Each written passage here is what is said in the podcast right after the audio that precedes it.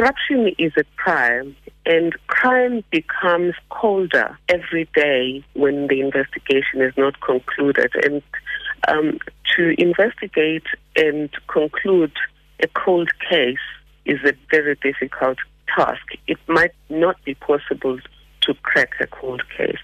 But that having been said, all it means is that the job of Deputy Chief Justice Zondo is going to be a tough one, but I believe that he will be equal to the task.